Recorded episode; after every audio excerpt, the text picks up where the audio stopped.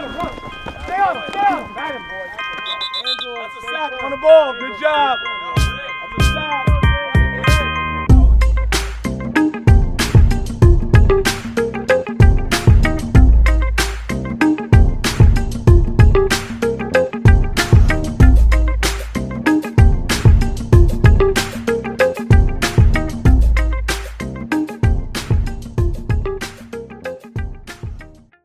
Buenas noches, Guatemala. Buenas noches, mundo. Bienvenidos nuevamente a un episodio más de su programa favorito de los días martes a las 9 de la noche, hora de Guatemala, 10 de la noche, hora de la Ciudad de México.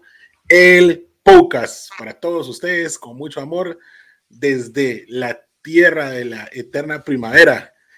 Y el día de hoy me acompañan inicialmente por acá nuestros invitados de siempre, nuestro parte del staff del podcast, desde la costa sur de Guatemala.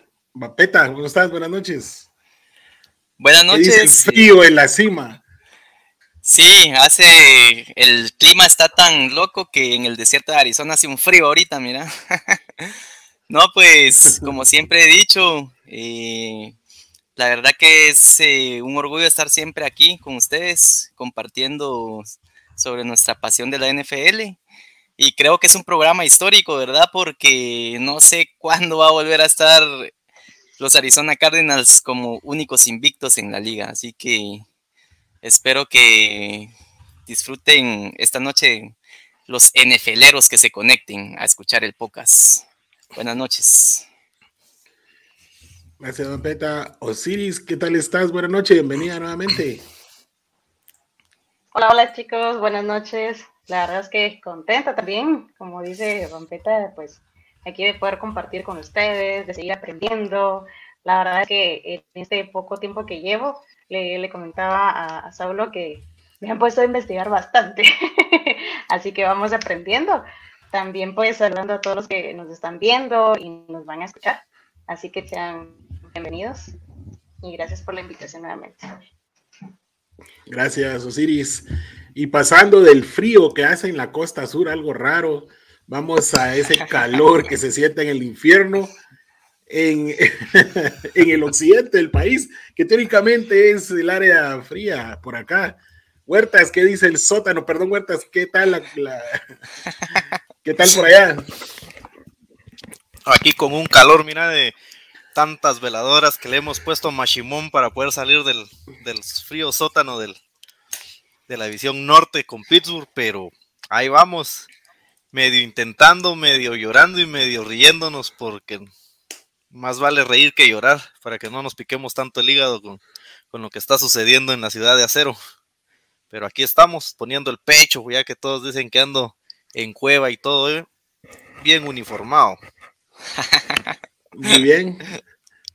Hoy sí, bien uniformadito, Huerta, no como Jeffrey, que tiene un chingo de cosas que hacer, dice. Solo porque está trabajando en otro partido ahorita. Trabajando. También hasta ahí va a llorar también. Ajá. Entonces le deseamos todo lo peor de su partido a Jeffrey. De usted, oiga. Se van a cuevar esta semana por doble razón, Raiders y Giants. Sí. Se va a encuadrar en esta semana por doble razón. El freestyle no sé qué chingados dirías vos. Y pues por ahí se estarán uniendo los amigos del Fantasy Tools, que cada vez están más picados. El buen Gabriel y Fer están ahorita terminando el live del Instagram, donde se dan consejos de Fantasy. Y justamente hablando ahí del Rey de Roma y el Bronco que se asoma. Bienvenido, Gabo, ¿cómo estás? Solo que me reviente, men, güey.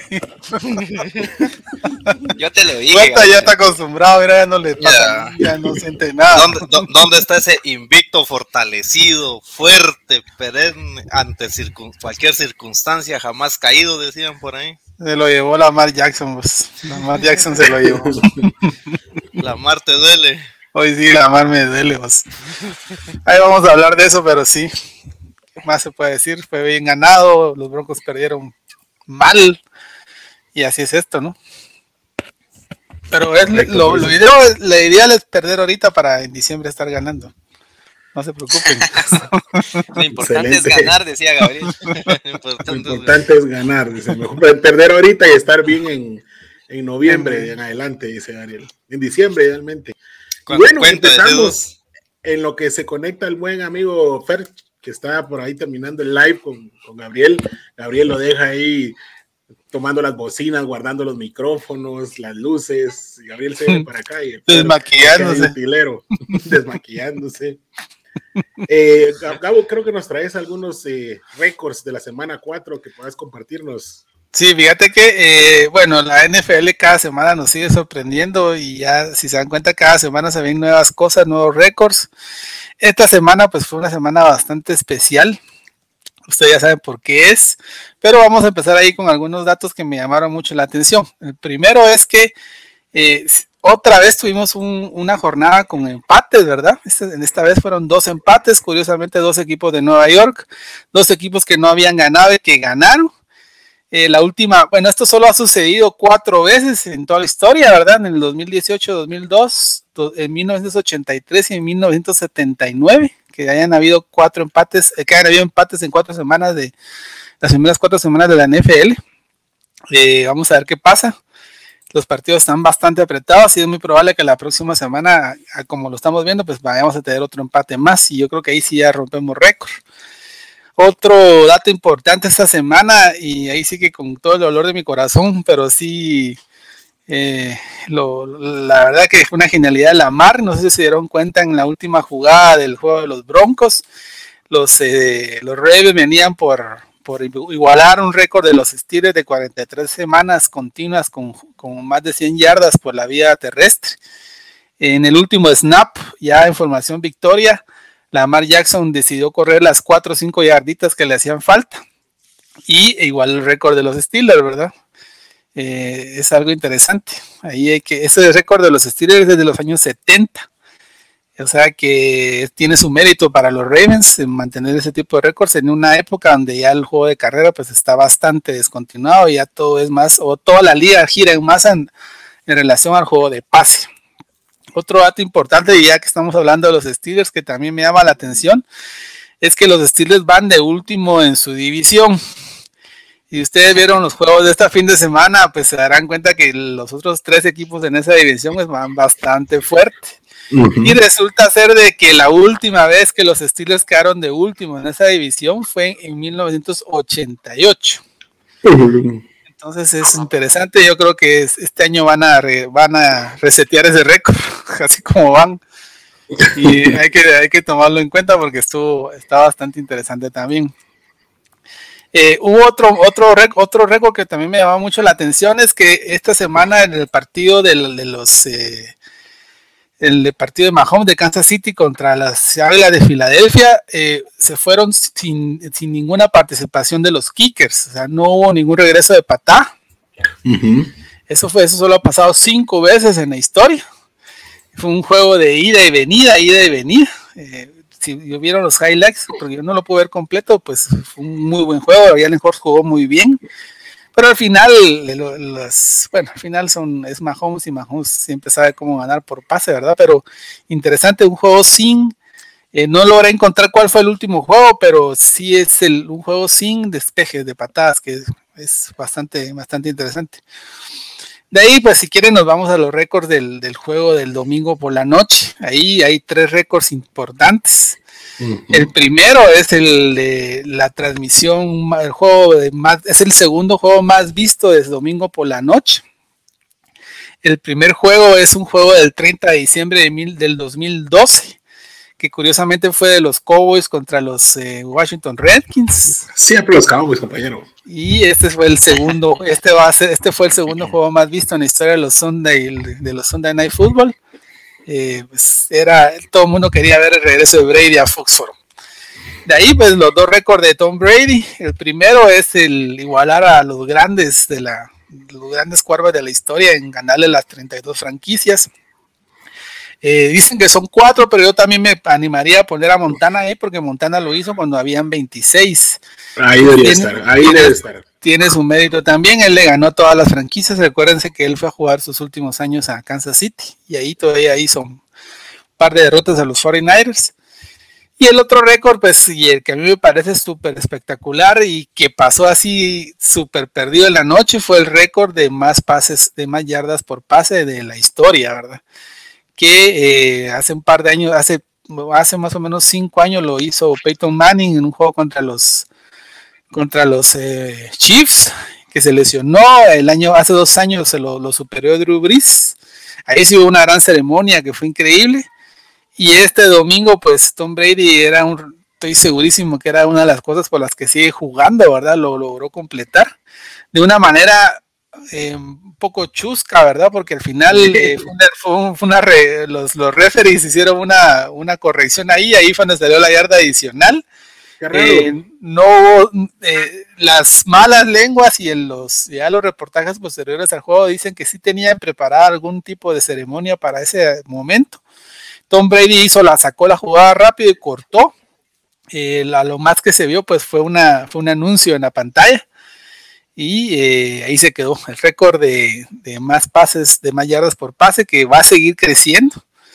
Y yo creo que ese récord, si tuvieron la oportunidad de verlo, pues se les va a quedar grabado en la memoria porque va a pasar mucho tiempo para que eso se vuelva, sobre todo por la longevidad de Tom Brady, para que volver a ver cómo rompen ese récord, ¿no? Lo longevo y que juegue tantos partidos en una temporada, ¿no? Y que ahora ya van a ser 17. Entonces, ahí están los récords interesantes. Hubieron otro montón de cuestiones muy, muy interesantes más, pero estos creo que son los más importantes de la semana. Y a ver cómo nos va la siguiente semana, ¿verdad? Que se vienen juegos bien interesantes. Lo bueno de la semana 4 es que nos dejó sin varios invictos. Recuerdan que yo estaba pidiendo al menos dos que se fueran. Pues se volaron casi todos, menos al único undefeated, que vamos a abrir con él porque viene rebosando el pecho de orgullo. Ay, sí, Vampeta, date gusto, barrate en el lodo, Vampeta, hoy sí podés. Danos tus comentarios del juego de los Cardinals versus Rams, que todos lo pusimos como el juego de la semana, y sí fue un gran juego, pero realmente yo a los Rams los vi casi sin meter las manos al final, ¿verdad? Sí, por fin se escucharon mis súplicas, bros. La verdad que yo tengo 2 puntos importantes aquí, no me quiero extender como HH ahí y dar un discurso de diputado. No, pero sí tengo 2 puntos importantes a tocar en este juego. Número 1, la defensiva de los Cards. Y número 2, el playbook de ofensivo de Clint Kingsbury. Entonces voy a empezar con la defensa. La verdad que hubieron 2 recuperaciones de balón que significaron para los Cards 14 puntos. La primera fue una intercepción que le hicieron a Stafford. La verdad que Stafford salió desafinado en los pases profundos. La verdad que nadie lo estaba presionando y lanzó un pase profundo que lo interceptó Byron Murphy, ¿verdad?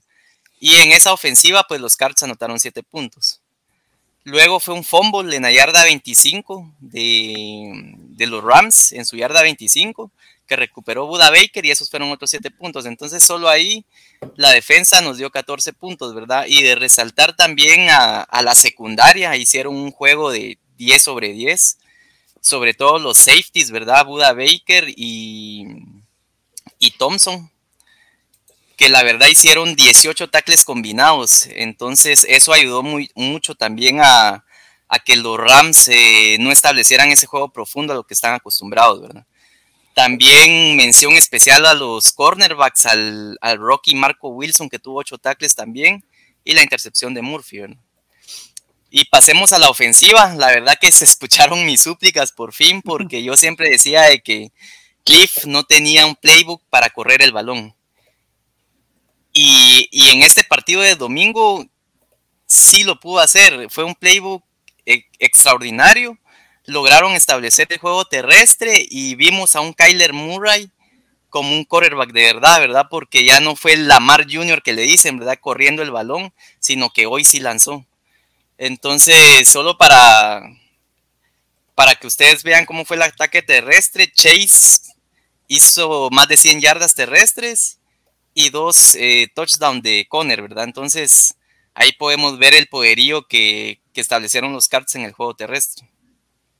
Y Kyler Murray, No corrió mucho el balón, solo fueron 6 intentos para 39 yardas, eso te habla mucho, y lanzó más, ¿verdad? Y lo que me gustó que pudo distribuir esos lanzamientos, porque fueron 67 yardas con Dijo, 67 yardas con AJ Green, 66 yardas con el tight end Max Williams, entonces ahí nos podemos dar cuenta de que estuvo repartiendo pases por todo el campo. Y eso ayudó a que los Cards tuvieran 10 minutos más de posesión de balón que los Rams en todo el partido. Eso ayudó a bajarle al reloj y lograr una victoria interesante, ¿verdad? Y por último quiero tocar una estadística interesante de Kyler Murray, tercer quarterback en la era Super Bowl, que en sus primeros 4 juegos lanza para más de 1,200 yardas con el 75% de pases completos. Se une ni más ni menos que a Peyton Manning, que lo hizo en el 2018, y a Russell Wilson en el 2020, ¿verdad? Entonces, ahí les dejo esta estadística del futuro MVP de la liga. Y la verdad que los Cards dieron un golpe a la liga y creo que ya hoy sí ya son realmente contendientes, ¿verdad? Y esa imagen que comparte ahí nuestro amigo Saulo, pues básicamente le dijimos buenas noches a, creo que era el contendiente número 1 a ganar el Super Bowl a Los Ángeles. Buenas noches, ¿verdad? Porque les dimos un golpe de autoridad de ahí de visita y creo que a la liga también, ¿verdad? Entonces, la verdad que emocionado, como le decía Saulo, es un programa interesante, histórico, porque no sé cuándo otra vez los Cards van a ser líderes absolutos de la liga e invictos, ¿verdad? Únicos. Nunca la habían ganado los Rams en la época de Man Bay. 8 correcto. Derrotas continuas. Sí. Aquí te deja un mensaje nuestro amigo Fercho, el Thunder Lion. Felicidades a Vampeta y sus Cards. Espero algún día estar igual con mis Leones, dice. Así va a pasar. Solo hay que darle el aguante al equipo. Muy bien. Y Fer, bienvenido. Mira, no solo venís tarde, sino que venís con esa cosa tan horrible encima de los Rams. Hay frío. ¿Con qué más frío vas a sentir? Hay frío aquí en Mazate, vos. Y en Arizona. ¿Qué onda, compañeros? ¿Cómo estamos? Ya aquí habló Huertas de los Steelers, ¿no? Todavía no. Ah, va. Eso lo dejamos para el segmento de Duerme a los Niños. Y aquí te manda un mensaje, Mili, dice que te compra el sudadero, dice. Solo que lo quiera para cubrecama, porque... Excelente, gracias, Vampeta, por comentarnos un poco el partido de los líderes. Bien despulgado ese análisis, Vampeta. Y pues qué bueno, mano, hay que disfrutar mientras las rachas de los equipos estén. Si yo estoy ilusionado con mi 3-1, ya me imagino yo si le hubiéramos ganado a Tampa ese primer partido. Estuve, fíjate, Lombardi. Así rapidito, estuve investigando un 4-0 de los Cards en inicio de temporada y espero que no se dé lo que se dio en el 2012, babos, porque en el 2012 también los Cards empezaron 4-0 y terminaron la temporada 5-11.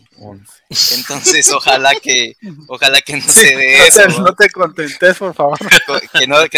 Que se me haga chicharrón lo que les acaba de decir, babos. Son los Cards, ¿qué puedes esperar? Y hablando de falsos invictos, este sí era original, ¿verdad?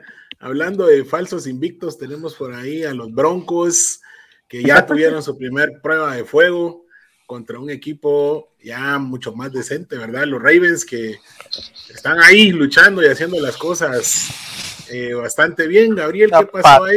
Eso es una patada en el trasero de esos Ravens. Es un dolor, es un equipo doloroso. Feo. Fíjate que, yo no es que lo había pronosticado, yo pensaba que los Broncos lo podían sacar. Pero no dijiste ¿a dónde?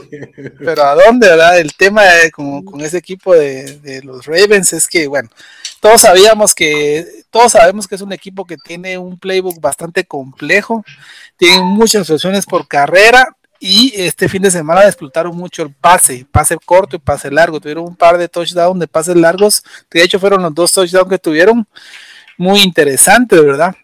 Que se mira a Lamar, pues puede lanzar ahí.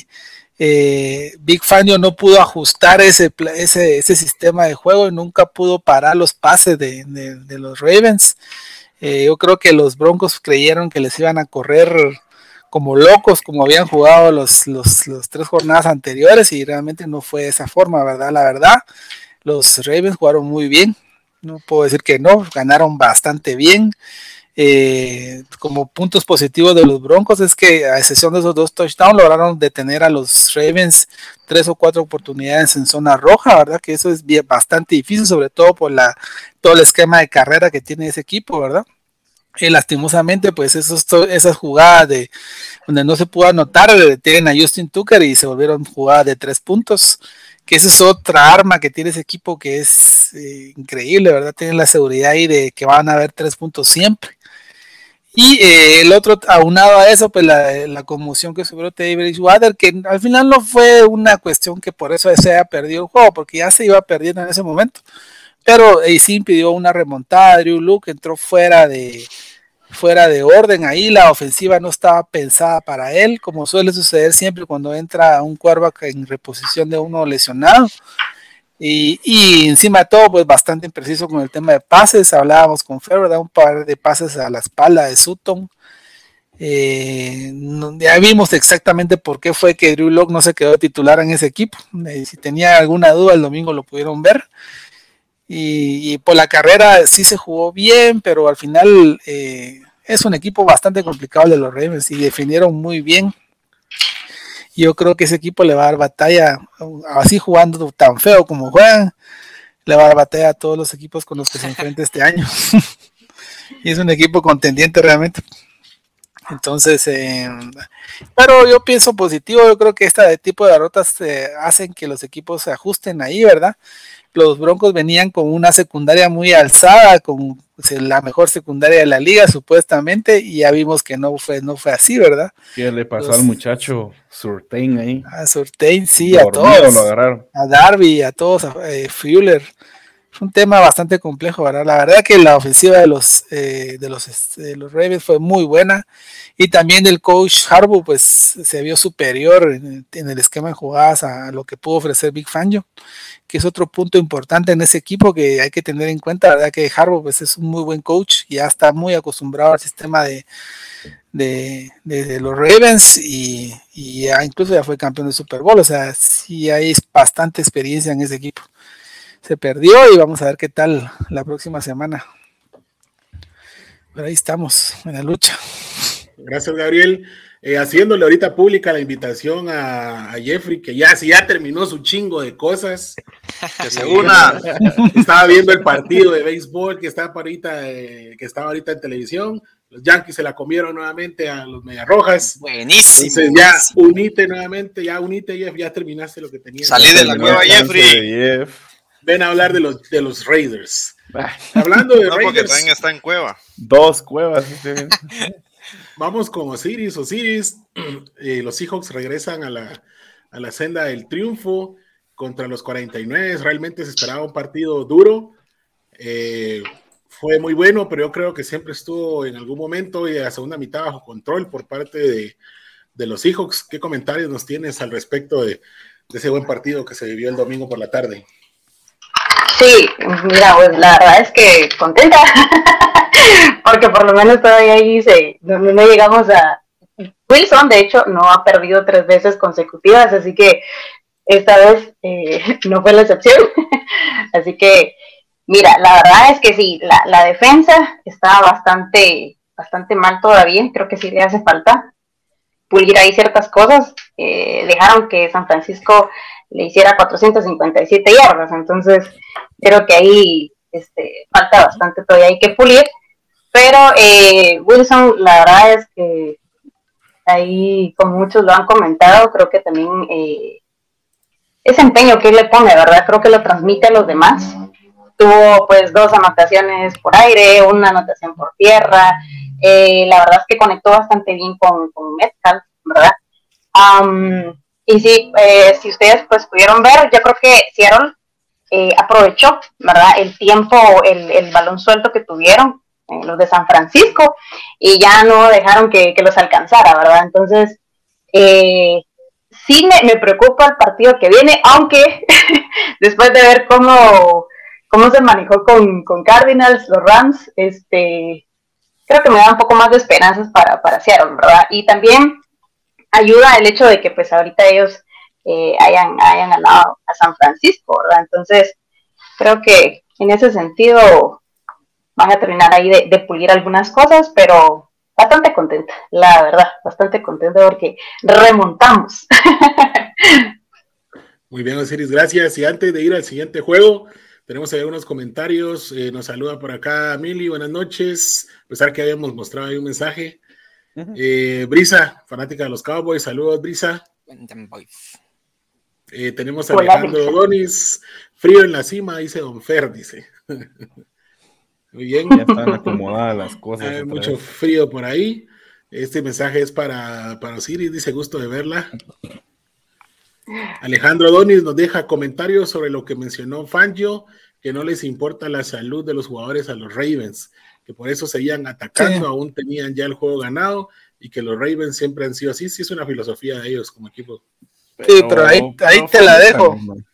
¿Qué filosofía crees que es mejor? ¿La de Big Fangio o la de Harbaugh? ¿Qué creen? Yo creo que la de Harbaugh. La de Harbaugh. Yo creo que la de Harbaugh, obviamente. Entonces ahí mira la diferencia. Ahí se las dejo. Te la dejaron rebotando en el área, Alejandro, para que contestes. Solo mirá, así rapidín, hay algo interesante que se me olvidó hablar ahorita al inicio, hablando de Russell Wilson, es que rompió un récord que tenía Peyton Manning de sus primeras 100 victorias. Lo hizo en 148 juegos. Peyton Manning lo había hecho en 154. Otro récord que se fue esta semana. Y Russell Wilson va a quitarle ese récord que tenía Peyton Manning de sus primeras, sus más victorias en sus primeras 10 ligas o 10 temporadas. Esperemos que no se lo logre quitar a Peyton. Correcto. Y le dejan un mensaje aquí a Huertas, dice, Huertas, deja de comer. Jamás. Mayormente cuando se está triste. Y no hacen así ustedes, las chicas, comen cuando están tristes. Es parte de la terapia. Como buen Steeler, es parte de la terapia. Es fanático de comer, dice. ¿Quién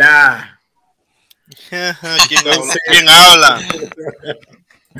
Vamos con el buen Fer que viene vestido horriblemente el día de hoy. Si ustedes le dieran las fachas a quienes nos están escuchando, es lo más parecido a un Steeler que hemos visto en el programa. Entonces, buen Ferch, contanos un poquito de lo que pasó en el juego de Falcons Washington, que la verdad, esos Falcons son un equipo tan raro. Partidazo. Que le están sacando rajas a Cordarel Patterson. Por ahí Gabriel increíble. Se lo robó en un fantasy increíblemente y le está produciendo. Hay que tenerlo hasta que ya no, ¿verdad? Eso sí estoy seguro, que va a ser un pick que va a tener ahorita. Pero muy bien los Falcons ahí dando pelea, y los Washington, pues hablábamos mucho más de ellos en pretemporada y nos han quedado de ver un poquito. Sí, exacto, como vos decís, Saulo, Washington, las expectativas eran bastantes. Sin embargo, creo yo que han estado empezando a levantar el nivel en los últimos partidos. Este partido contra Atlanta fue un partidazo realmente. Yo lo vi el domingo y realmente un partidazo de los dos quarterbacks. Matty Ice ahí revivió una de sus tardes de gloria. Fue un partidazo, jugó para 283 yardas y tuvo 4 pases de touchdown, Matt Ryan. Y Heinicke no se quedó atrás, tuvo 3 pases de touchdown para 290 yardas. El juego terrestre de los Falcons, a pesar de que todos decimos que Mike Davis es un muerto, fíjate que tiene gran volumen de juego Mike Davis, está ganando yardas, está dándole conversión de tercer down y corto a primer down nuevamente a Atlanta, no está produciendo tanto para Fantasy porque está Cordarel Patterson que se está quedando con zona roja, y lo están utilizando también como receptor o en el slot, pero creo yo que Atlanta, la ofensiva que tiene, está funcionando muy bien. La conexión con Calvin Ridley es algo que Ryan ha estado buscando en todos sus partidos, que por diferentes motivos no completen esos bombazos que le ha estado tirando a a Calvin Ridley es diferente, va, que por los cornerbacks o qué sé yo, pero siempre lo ha estado buscando, ha estado completando muy buenos pases con Calvin Ridley. En el Fantasy, en Challengers me encontré en waivers en la semana 2 a Kyle Pitts y lo agarré porque no estaba produciendo nada en esas semanas, pero ahorita ya definitivamente tienen una conexión establecida con Matt Ryan. Creo que si no esta temporada, la siguiente puede ser la de despegue para Kyle Pitts, que ha estado dándole también muy buenas yardas a Atlanta. Y del lado de Washington, realmente McLaurin, que me mató, me sepultó en otra liga, pero para fines del partido estuvo jugando muy bien la defensa, presionando en todo momento a Ryan. Incluso por eso fue que utilizaron bastante como válvula de escape a Cordarnell, porque Ryan estuvo presionado siempre, y el quarterback de Washington, que realmente hablábamos con Gabo allá en los Fantasy Tools, que ya es hasta para poner de starter en Fantasy, porque ha estado consiguiendo una constancia bárbara. Ha estado lanzando para touchdowns, ha estado corriendo, ha estado completando pases. La verdad es que Washington, considero yo que te va a dar la pelea ahí Saulo en la división, porque está empezando a levantar ya el nivel. Creo yo lo mejor que le pudo haber pasado, con el dolor de mi corazón lo voy a decir, pero creo que la lesión de Fitzpapi y que colocaran a Heinicke ahí, pues ya se terminó de asentar, porque el año pasado vimos que los inicios del Cervecita, ¿verdad? Pero ya para esta temporada creo que eso fue lo mejor que le pudo haber pasado a Washington, y a partir de ahí Ron Rivera y sus coaches empezaron a mover el esquema, a configurarlo a conforme juega Heinicke, ¿verdad? Porque estaban preparados para jugar con Ryan Fitzpatrick. Entonces considero que Washington va a ir incrementando su nivel, y fue un partidazo que dejaron ahí en cuarta oportunidad Atlanta, ya con nada en el reloj, Matt Ryan buscándola, pero la defensa de Washington está de nivel. Yo quiero acotar algo rapidito, ya que hablas de los Falcons. Lo impresionante que lo está haciendo Cordarrelle, pero estaba viendo las estadísticas, y con la mitad de snaps, tanto en juego terrestre como en recepciones, Cordarrelle está a 30 yardas de pasar a Calvin Ridley para ser el líder receptor, y está a 20 yardas de pasar a Mike Davis para ser el líder corredor, o sea, y con la mitad de snaps en cada uno de los departamentos. O sea, es increíble lo que está haciendo. Sí, primera selección 2013 de los Vikings, que ya lo habíamos olvidado, ¿verdad? Es increíble lo que hace. Sí, y los touchdowns que tuvo este fin de semana no fueron acarreos, fueron pases. Es sorprendente también la versatilidad que tiene, y cómo la está utilizando el coach ahí en Washington es sorprendente realmente, y deja a las defensivas realmente desubicadas, ¿va? Sí, excelente. Siempre ha sido Cordarrelle un comodín, solo que esta vez lo están explotando más por las carencias que ha mostrado el equipo, ¿verdad? Pero siempre ha sido un comodín el señorón. Y Huertas, contanos, ¿querés hablar un poquito de tu dolor? Pero tampoco te vas a extender, porque puedes hacer tu podcast, ¿verdad? Recordamos. Hacer tu podcast, fiera. No, puedo decir desde que... Mira, ya nos... ¿Qué? Ajá. Que ya Big Ben ya sabemos que ya no, ¿verdad? Ya no, Big Ben ya sabemos cómo es, pero por lo menos esta semana contra Green Bay, que todos esperaban que fuera una arrastrada de inicio a final, no lo fue. Realmente la ofensiva de Pittsburgh demostró por ahí en algún momento mejorías a lo que presentó contra Cincinnati, y que la defensiva es una estando TJ Watt y es otra sin TJ Watt, y este fin de semana lo demostraron, mantuvieron a raya a Aaron Rodgers el mayor tiempo posible, a pesar de que TJ Watt aún no sale al 100% de la lesión, porque iba en rotación de snaps. Y también se le vio en las falencias el cómo Davante Adams hasta se llevó a TJ Watt en un par de jugadas ahí de souvenir. Entonces Pittsburgh realmente fue mejorando, no evitó que fuera una paliada en el primer medio, tanto que por un pañuelo por ahí que que se les cayó accidentalmente a los referees. Anularon el regreso empatada. Y habían como 4 jugadores realmente metidos en dentro de la zona neutral. Que si no se hubiera dado esa penalización, pues Pittsburgh se hubiera ido al descanso con 3 puntos arriba del marcador. Yo creo que esa fue una situación que pudo haber marcado el partido.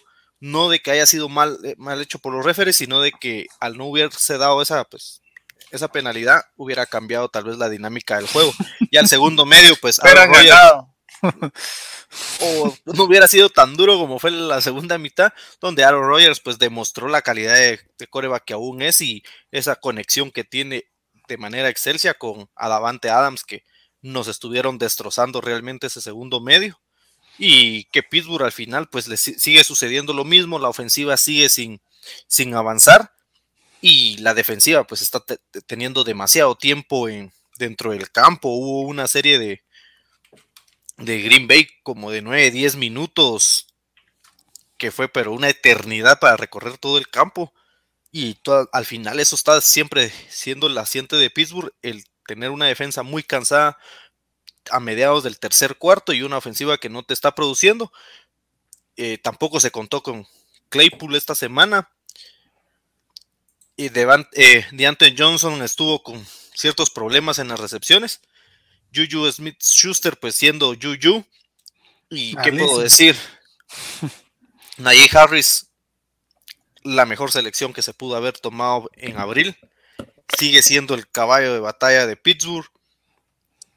Corre, recibe y avanza, y su yardaje, más del 90% más de él es después del primer impacto. Se llevó a la defensiva de Green Bay como quiso, arrastrando gente por todo el campo, pero una golondrina no hace verano, y Big Ben sigue demostrando de que ya su tiempo a nivel NFL, o por lo menos a nivel de élite o de la gran calidad, ya quedó muy atrás. Está dentro de las nostalgias de la afición acerera, y que se le quiere, pero Big Ben ya a gritos nos está diciendo que debe retirarse. Ya la afición está entre eso, entre si lo amamos, mantenerlo, o ya darle las gracias.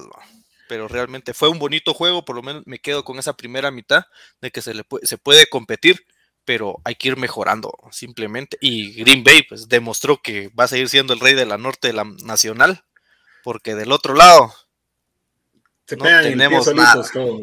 Todos entre dedos se balean. Y entre tus comentarios, ahí Vampeta dice que nos acabas de dejar el hashtag de la semana.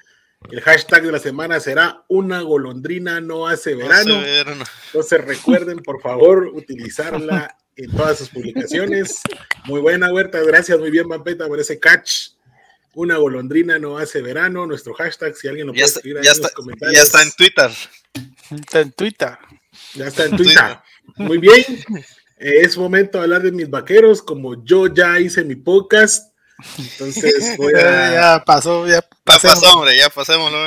Voy a ser breve.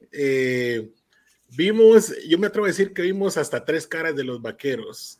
Una de un equipo luchón que estuvo luchando durante toda la primera mitad, conseguía bien en ofensiva, lograba anotar, pero de esta forma también le permitió anotar a Carolina, de tal forma que Sam Darnold se volvió un corredor más, algo que es raro ver en él, pero lo estaba consiguiendo fácilmente, ¿verdad? En su segunda anotación se vio como que caminando, llegó pues a... Ni siquiera lo vieron en un sprint, pero al final los vaqueros se fueron ese medio tiempo por un punto arriba, 14-13. Era un juego entretenido hasta el momento. Yo creo que Bugs Bunny llegó al vestuario de Dallas a medio tiempo, les dio agua mágica y cambió totalmente la mentalidad del equipo, ¿verdad? Me imagino que Dan Quinn hizo los ajustes necesarios en defensa, se vio que cerraron, pasaron a usar 3 linebackers, mandaban al safety o al corner a blitzear, y eso pues lo que hizo fue acelerar un poquito a Sam Darnold y mejorar un poco el juego de Osa, ¿verdad? Osa ya le quitaron la doble marca, igual a Randy Gregory, y entonces empezamos a pegar al quarterback. qué se transmitió esto? Pues ustedes lo habrán visto. Le tiramos 23 puntos, algo así, no me recuerdo exactamente, sin respuesta a las Panteras, a tal grado que en el tercer cuarto el partido estaba definido. Nuevamente se combinó re bien el juego terrestre entre Tony Pollard y Ezekiel Elliott. Los dos muchachones están haciendo un muy buen trabajo, ya sé que lo había dicho. Este equipo es muy versátil, cuidado por tierra, cuidado por aire, entonces... no vayan a descuidar ninguno de los dos aspectos. La línea está muy bien. La'el Collins, ni nos acordamos de él. Terrence Steele lo está haciendo muy bien. Maduró en un año bastante este señorón. Y el equipo se vio muy bien hasta inicios del último cuarto. Bajaron la guardia. McCarthy, hay una crítica que yo le hago. Después le eché flores y le hago una crítica al final en el Wild West Weekly, donde manejaron pésimamente el reloj, dejaron que Carolina hiciera dos anotaciones seguidas y que sudáramos un poco más de lo esperado para cerrar el partido, ¿verdad? Un golpe en la mesa era pues contra un equipo que venía invicto, ¿sí? Me está robando el hashtag a Vampeta ahí. Un equipo que viene haciéndolo bien, como es Carolina, me agrada este equipo. Por cierto, Vampeta, en el Wild West Weekly hay una mención honorífica a tu persona porque utilicé tu frase, entonces ahí sale dentro de la descripción del episodio, y eso es, ¿verdad? Así, todo el detalle del partido, me voy un poquito más a fondo. Mañana a las 8 de la mañana se estrena el Wild West Weekly semanal, son 12 minutillos esta semana hablando de este partido, pero al final los Cowboys están pidiendo respeto. Se vienen los Giants, en papeles parece un rival asequible, pero recuérdense que es un juego divisional, los juegos divisionales son un punto y aparte. Daniel Jones viene a hacer un muy buen partido, creo que el partido donde hizo más yardas de su carrera profesional, creo que 411 yardas, algo así, un Saquon que está entrando en ritmo, su defensa es la que no ha mostrado aún lo que en papeles debería hacer, pero...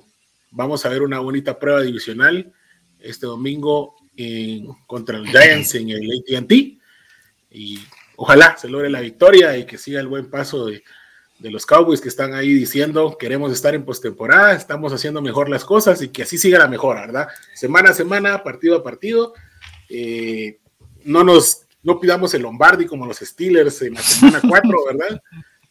Ganemos el partido que toca y uno a la vez. Vampeta ya le tiene pues lugar ahí en su vitrina, dice. Ya. Hay un partido que me gustaría que se comentara, Vampeta.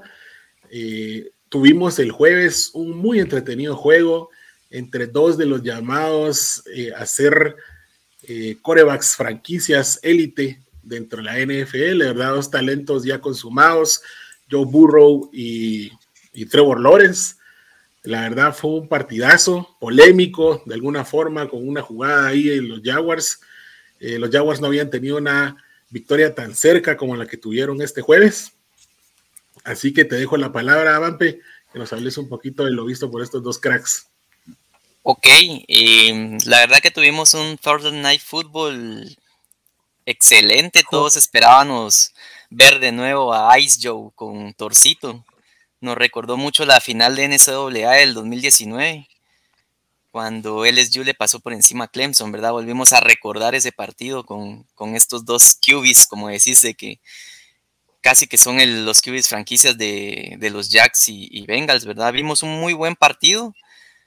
Quiero hablar primero de la defensiva de los Jacks. Se vio muy bien con los Cards en la primera mitad y lo volvió a hacer con los Bengals, pero es una defensiva que es de un tiempo, ¿verdad? Entonces creo que ahí tiene que ajustar Urban Meyer un par de cositas para que logre tener esa defensiva más tiempo, ¿verdad? Tienen una línea frontal muy buena, el pass rush es muy bueno de los Jacks, pero solo un tiempo, ¿verdad? Entonces creo que hay que ajustar ahí un poco. Y me gustó mucho Torre en este partido, la verdad que se vio más suelto, empezó a conectar con sus receptores. Lastimosamente se lesiona uno de los top 1, ¿verdad? Pero tuvo muy buena química siempre con Marvin Jones ahí y Shenault, ¿verdad? Que fueron los que quedaron el resto del partido. Chark ya sabemos que está fuera toda la temporada y por ahí pueden meter a Jamal Agnew, que ya lo vimos hacer una recepción de primer nivel también, que no solo, ya sabemos que ese receptor no solo puede regresar balones, sino que también puede hacer buenas recepciones, ¿verdad? Y de lujo. También mención especial a Urban Meyer. Creo que todos lo tienen ya como que el peor coach, pero a mí me gustó esas dos cuartas que se jugó. Creo le dieron un espaldarazo a Urban Meyer hoy. Sí, creo que la primera sí definió, creo que se iba a definir el partido, porque se juega una cuarta al final de la primera mitad, y esa pudo significar que los Jacks se pusieran 21-0, ¿verdad? Pero creo que fue la mejor jugada defensiva de los Bengals en esa primera mitad y logran parar esa cuarta oportunidad, ¿verdad? Pero me gustó que se la jugara.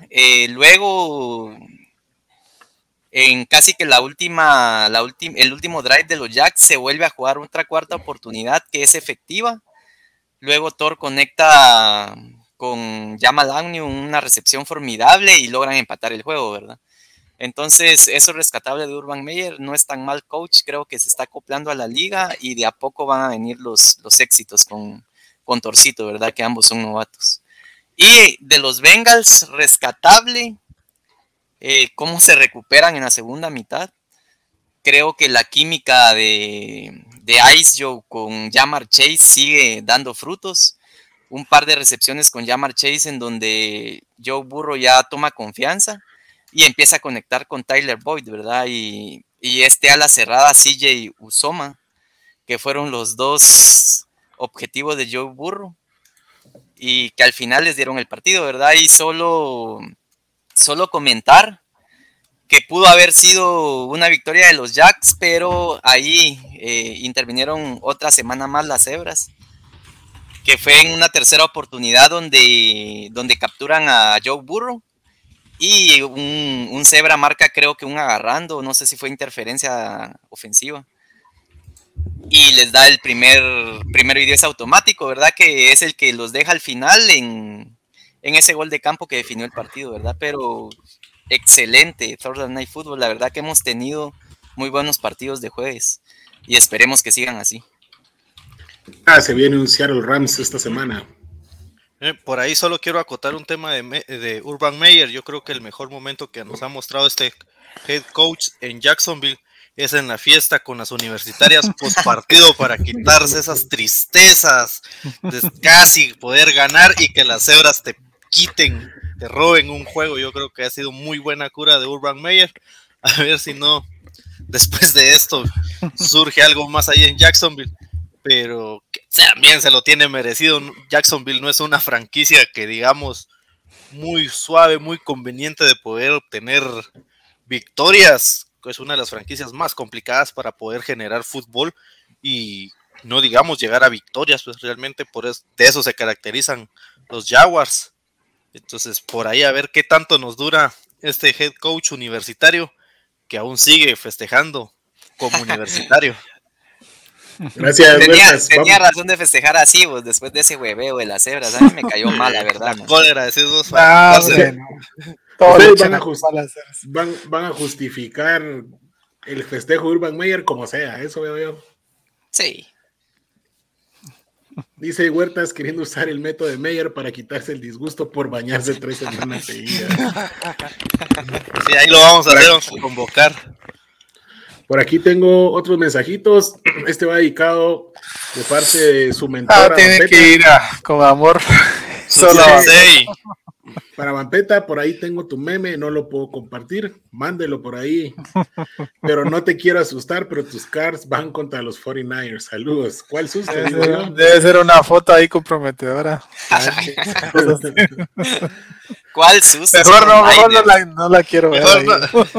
Ya son los Niners y los recibimos en el nido, o sea, no hay pedo. y van lesionados. Tal vez los Browns. Con los Browns me voy a asustar un poco.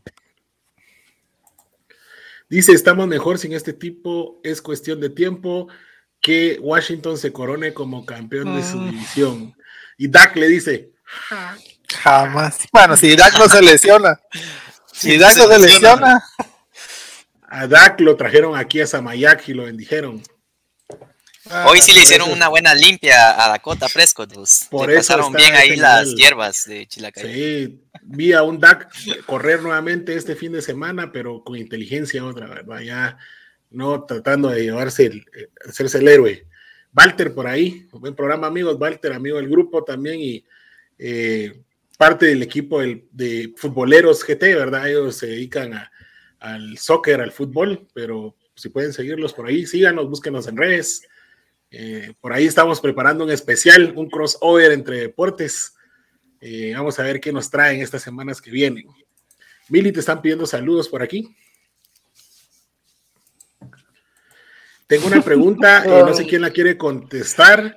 Darrell Henderson estaba como questionable la semana pasada, regresó en esta y volvió al 100, ¿o cómo lo vieron? Hay que Vampeta sea el que... ¿Cómo lo vio? Yo lo vi bien, corrió 89, 90 yardas me parece, no tuvo touchdown, pero sí se le vio bien ya sin molestias de la lesión. De hecho McVay, sus mejores jugadas fue en terrestres, pero se subió a su caballo de seguir probando escopetazos con Van Jefferson y Cooper Kupp. Exactamente, y creo que ahí también se le fue un poco el partido a McVay mucha. Tenía muy buen ataque terrestre, la verdad que se tiene que afinar eso por parte de los Cards también, porque sí dejan muchos huecos al correr el balón. Dice Alejandro Donis, también nos contesta Huertas ahí, dice aunque hubieron miradas entre Aaron Rodgers y Tomlin, miradas seductoras. Sí, hay un tema ahí interesante. Sí. Primero era que no se enfrentaban los Steelers contra los Packers del Super Bowl aquel del 2010. No, Big Ben contra Aaron Rodgers, jamás se habían enfrentado en temporada y la única ocasión fue ese Super Bowl por tema de lesiones por ambos creo yo. No se habían visto la cara ahí. Cada vez alguien hacía falta y era por lesión. Ahora hubo una jugada en la que Aaron Rodgers quiso engañar a la defensiva de los Steelers y Tomlin se la agarró en el aire y pidió un tiempo fuera ahí. Habían 12 o 13 Steelers, y el Rodgers quería aprovechar, pero... Y la cortó y no la supo, y ahí fue donde hubo un cruce de miradas ahí cariñosas y empezaron los rumores en Pensilvania de que sea el próximo destino de Aaron. Que Aaron Rodgers, como es su último año en Green Bay, ya le anda buscando casa en todos lados. Sí. Ya ahí la mitad de la comunidad cerera está todo diciendo mundo lo quiere. Que qué lindo se miraría de enero. Sí. De enero es que buscas el match, ¿dónde va? No sería un mal equipo realmente. Desde hasta Gabriel, con que le lesionaron a Teddy, ya lo quiere de regreso. Sí, ya te imaginas a Aaron Rodgers con la defensiva de Pittsburgh, algo que no han tenido en Green Bay. Correcto. Y es lo mismo una golondrina no hace verano. Muy bien. Muy bien. Dice ahí. Axel, ¿qué tal muchacha? Tengo listo mi café para la casaca de Huertas y sus excusas apestosas del mal momento y los hace puercos. Qué rudo. Ya te tomó su café. Ya se lo tomó. Dice Jorge, muy feliz noche. Saludos al amigo con amor, al amigo Dolphin que la amigo está pasando Dolphin mal. Está sufriendo con amor. Por aquí tengo, vamos a ver, Luis Huertas, entonces si sientan a Big Ben dan por perdida la temporada, porque se sabe que no tienen backup. Pues Haji no es una mala opción realmente. No es una mala opción. Sí, miren, es un borracho taibolero, pero no es una mala opción. Violentado por la novia.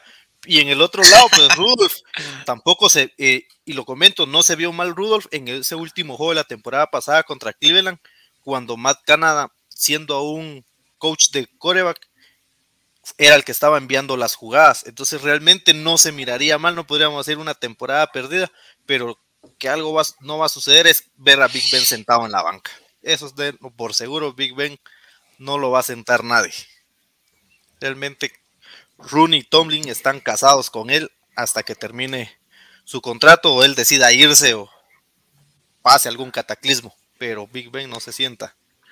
Tenemos aquí un reto que nos tira Axel, dice Sauliño, apuesta de barba para el juego de Giants Cowboys, del equipo que pierda se afeita. Va, vamos a esa. Va, pues ya está grabado. Que regresa, pues. Ahí lo vamos a quitar. Bueno. Y una vez invitemos a Axel el próximo martes ahí para que... El otro martes te queremos aquí, Axel, para que regrese en vivo. Para que regrese en vivo la derrota que van a sufrir contra los Vaqueros. El que no quiere que llegue con video es el licenciado chino ahí que se va a tener que poner la de los Cars y darle una vuelta al obelisco. Mención honorífica, dice, ganaron mis Red Sox. Saludos a Jeffrey nuevamente. Mili dice, Trevor, la mentira más grande de los Jacks. No estoy de acuerdo. Como digas, Mili, va, te vamos a decir que sí. Es Trevor Lawrence. Pregúntele usted, si repasen un poquito lo que pasó con Peyton Manning en su primera temporada, lo que pasó con Andrew Luck, que viene a mi mente ahorita. Vean los números de ellos en ese año y vean lo de Trevor Lawrence, verán que por ahí van, ¿verdad? Adaptarse al juego profesional es otra historia. Axel, debieron hacer el gol de campo al final del segundo cuarto para tener una posesión extra. Me imagino que esto es en relación a los Jacks Bengals, ¿no? Me imagino. No, ese es el de Sunday Night Football. El de Sunday, sí. Sí, yo también coincido de que se tenía que jugar en cuarta Belichick para acercar más al pateador. Y nos deja Stuart una acotación: los Jaguars son de las peores franquicias de la NFL, pero en los últimos 25 años han jugado el campeonato de conferencia y los Cowboys ninguna, así que tienen sus buenos momentos. Sí, muy bien, así es. Ese fue un derechazo ahí. Hasta hace poco vimos a aquellos Jacks de Blake Bortles y Leonard Fournette avanzar, o sea, no hay ahí va puesta de otra rasurada, dice. El tema con los Jacks es que no mantienen consistencia. Ese es el tema. Ahí se pasaron llevando a Huertas también con ese juego divisional. Sí. Dice Axel Pilas, video presente. Muy bien, Axel. Excelente. Entonces ya saben, tenemos una apuesta para esta semana. Barba por barba. Cowboys versus Giants, me parece. Entonces vamos ya, hablando de malos, o sea, de los Giants, vamos a la sección de el bueno, el malo y el feo con el amigo Fer. Por favor, Fer. Va, ya tengo ahí el video, dale. Play. Dale play.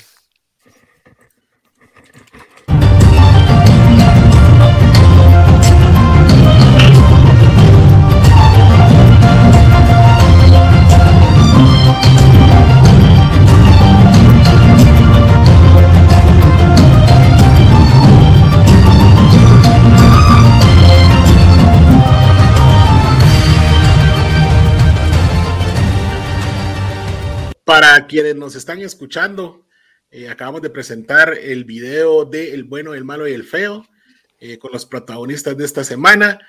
El bueno, Trevon Diggs, cornerback de los Dallas Cowboys. El malo, la ofensiva de los Steelers completa. Y el feo, los Detroit Lions. Dejo en la palabra a Fer. Bueno, bienvenidos a esta cuarta semana del Bueno, El Malo y El Feo.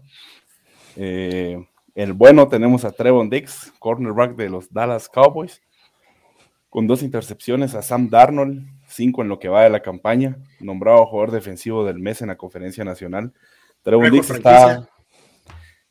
está dando esa cuota extra que la defensa de Dallas necesita para ser contendientes. Ojalá mantenga ese extraordinario nivel porque vaya que lo necesitan los Cowboys. El malo, la ofensiva, toda la ofensiva de los Pittsburgh Steelers. Lo puse de una vez esta semana porque con el calendario que tienen los Steelers ya no va a caer mal ponerlos más adelante, pero únicamente corrieron para 62 yardas terrestres. Si no tuvieran ahí Harris, no estuvieran moviendo absolutamente para nada el ovoide. Yardas aéreas, Big Ben tuvo 220, pero tuvo una intercepción, un balón perdido. Y lo que es paupérrimo en Steelers realmente es la línea ofensiva que tienen. No puede ser que dos el guardia y el tackle no puedan agarrar y parar a un defensivo de Green Bay, que fue el que provocó el fumble. Creo que los Steelers se casaron mucho tiempo con esa su extraordinaria línea, con De Castro y todos los demás, con Ponzi, y ahorita están pagando, el no haberse renovado a tiempo. El feo, los Leones de Detroit, que habían tenido muy buenas presentaciones, en donde lamentablemente la victoria no se les había dado. Se acabó la esperanza. Pero realmente este fin de semana nos dimos cuenta que los Leones de Detroit siguen siendo los Leones de Detroit.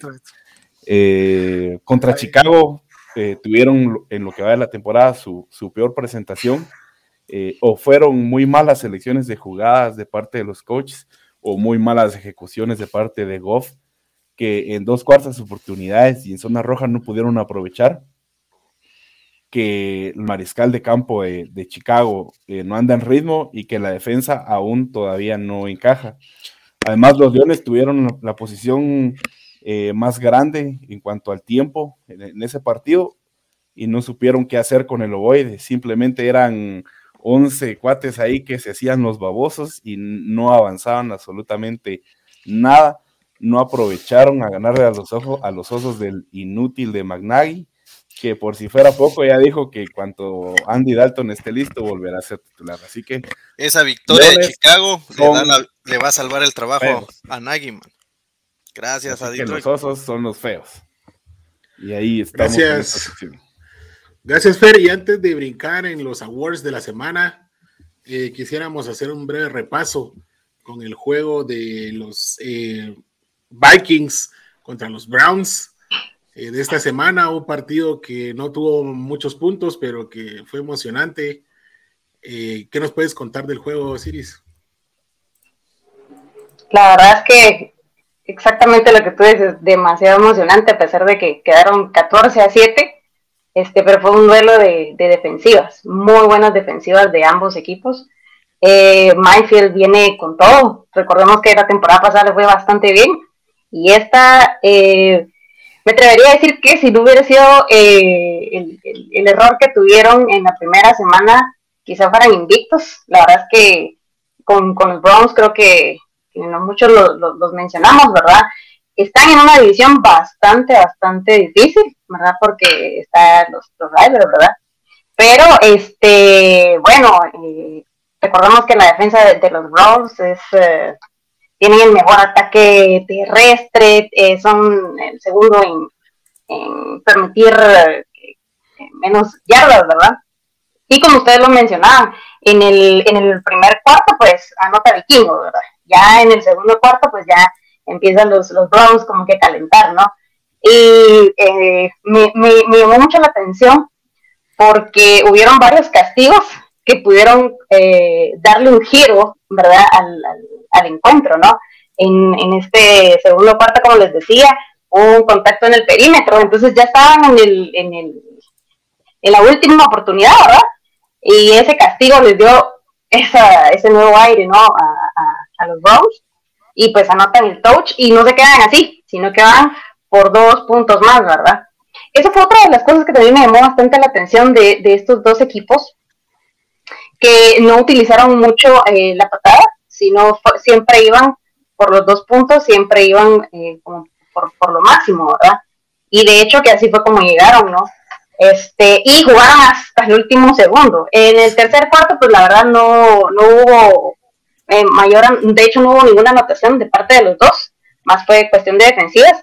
Recordemos que entrar Cousins, Jefferson, Cook es cosa seria, ¿no? Los vikingos también son cosa seria, los Browns iban de visitantes, ¿no? Entonces, ese estadio estaba lleno de vikingos, la verdad es que estaba bastante lleno de vikingos, y como les decía, ya en el último cuarto se puso bastante interesante, porque la verdad es que hasta creo que fue el segundo 27, si no estoy mal, ¿verdad? Más o menos, como en cuestión de segundos, ya colapsa ahí la bolsa de Cousins, y entonces ahí los Rams interceptan. No, la verdad es que yo no sé si alguno de ustedes pudo ver completa el partido. Yo lo tuve que ver en resumen y en partido, porque la verdad es que estaba súper emocionante. Me atrevo a decir que estuvo más emocionante que el de Millar. Estuvo más emocionante que el de Millar. Mujer sincera. Realmente me quedó mal mi primo desde Michigan State, lastimosamente, hombre. En ese partido, pues sí, mira, a pesar de la abrumadora diferencia que tuvo Cleveland en cuanto a Minnesota en las yardas terrestres, no pudo aprovechar Cleveland. Eso, mira, Dalvin Cook, 34 yarditas, Alexander Mattison, 20 yarditas, y en los Browns, Chubb, 100, Kareem Hunt, 69. Solo con esa diferencia, y no se vio reflejada en el marcador. Creo que Mayfield estuvo mal, realmente tuvo un mal fin de semana, ¿no? Equipos gachos, ¿sabes? Darse un tiro en la pierna. Perdido los vikingos. Pero mira, ahí solo para afinar ahí, la victoria de los Browns es interesante porque por fin los Browns pueden ganar un juego complicado, o sea, buscan la manera de ganarlo, ¿verdad? Entonces ahí está la clave de un equipo ganador, algo que no veíamos en los Browns de hace, bueno, yo nunca lo había visto. Y es ganar un juego complicado que es, y ahí ya ves un equipo contendiente, ¿verdad? Los Browns, ya lo veníamos diciendo, y es un equipo que este año va a luchar ahí, y por eso es que yo ya estoy pronosticando que vamos a regresar a resetear el récord del 88 de los Steelers, porque todos los equipos en esa división se ven bastante bien. Sí, y lo que me preocupa es que los vikingos venían de ganar a Seattle. Imagínense eso, ¿no? Entonces, y entonces, ¿qué pasa ahí con los Browns, no? La verdad es que la defensa de los Browns va a estar interesante va a estar interesante el encuentro del domingo. Me parece que juega contra Charlie, ¿verdad? Que también viene bastante fuerte. Exacto. En 15 días les matamos la mesa a los Browns ahí de visita. Yo espero, así es buena onda, espero que esa semana se acabe el invicto, no la siguiente, esa. Mucha presión va el invicto, tenés razón. Así juega más relajado el MVP. Si no le va a pasar a los Steelers el año pasado. Y mejor jugar y perder contra los Browns, que al final no caen mal, ¿verdad? Entonces, decimos, vayan a sumar equipo, está bien, perdemos, listo, ¿verdad? Bueno. Dicho sea esto, vamos a hablar un poquito del jugador ofensivo de la jornada. Vamos a dividirnos en dos equipos, unos van a hablar del ofensivo y otros van a hablar del defensivo. Vamos con Gabriel, que le gusta inaugurar las secciones estas del jugador. Gabo, ¿quién fue el mejor jugador ofensivo esta semana para tu persona? Pues, aunque les caiga mal, hay que decir que el jugador ofensivo fue Tom Brady. Ese récord es increíble. No vamos a volver a ver, tal vez Mahomes, y la verdad me pareció genial verlo realmente. No creo que haya un jugador que haya hecho más puntos para estar en esa posición esta semana. Es historia pura de la NFL, señores. Muy bien, y con Osiris, ¿cuál fue tu jugador ofensivo de la semana? ¿Estás de acuerdo con Gabriel o tienes otro por nominar?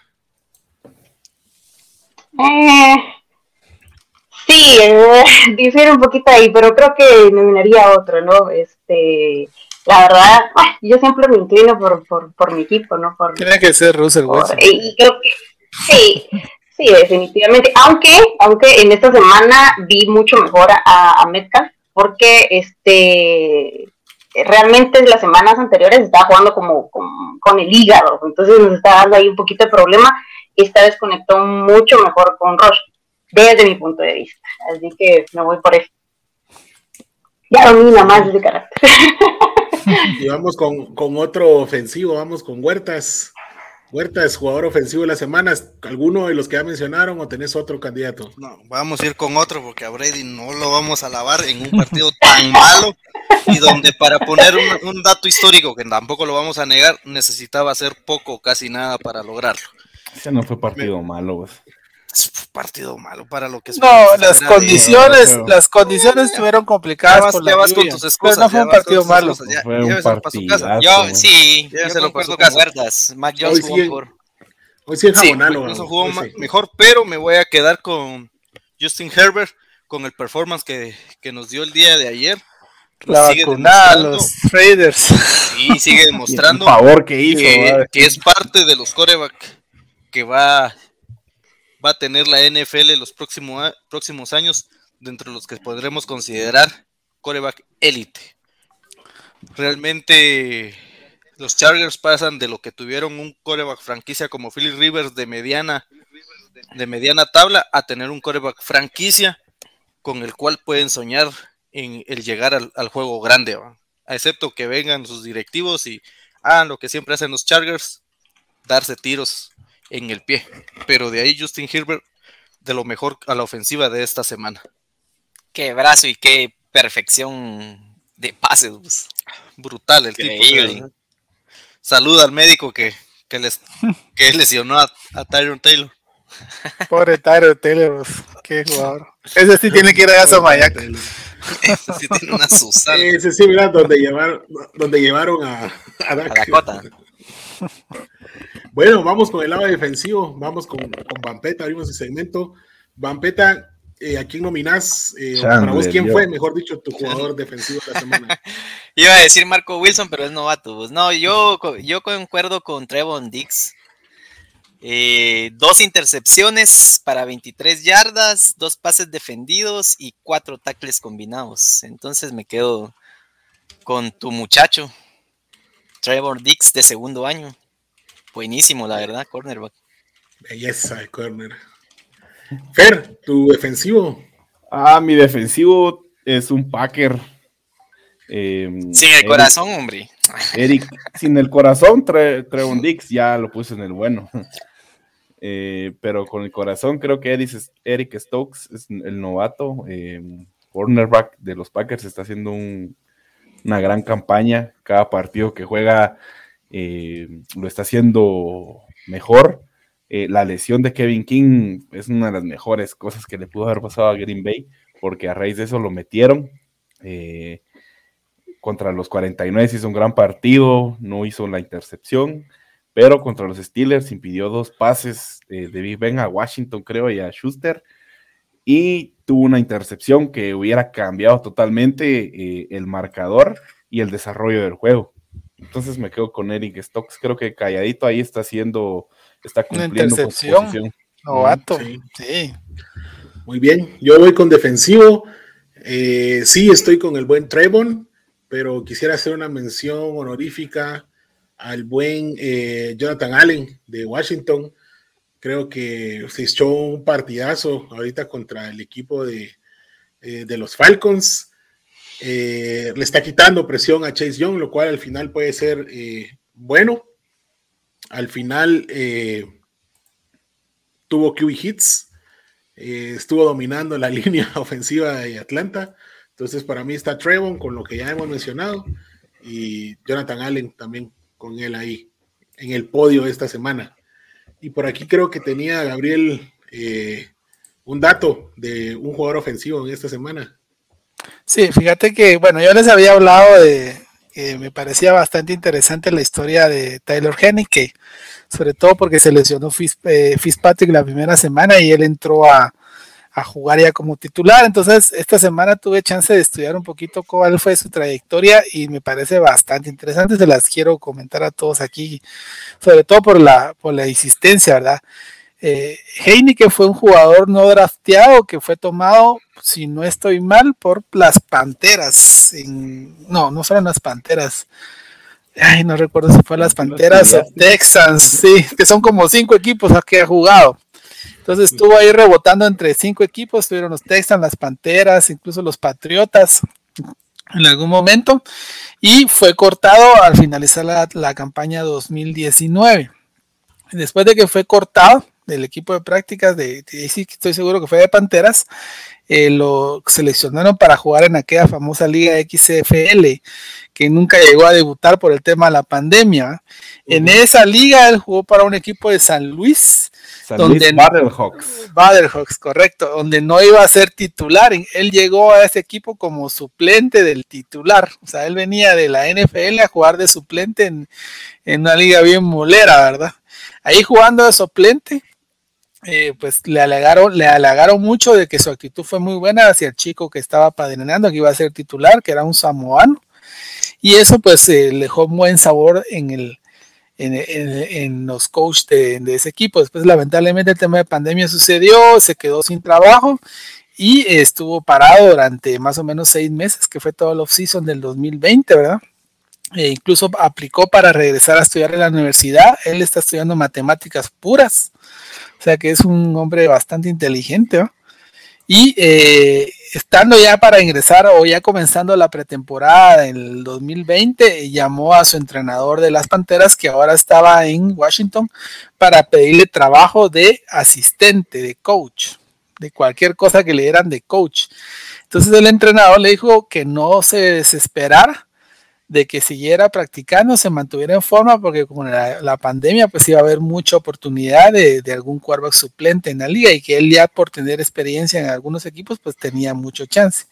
Esa llamada sucedió en octubre. En diciembre fue todo el tema de Smith, ¿verdad? De toda la lesión que se regresó, se fue y se lesionaron varios jugadores. Ahí no recuerdo quién era el otro. Y él pasó de estar viviendo... Haskins, de estar viviendo con su hermana en el sofá del sótano de su hermana, a jugar el primer juego de postemporada, de comodines, contra Tom Brady, ¿verdad?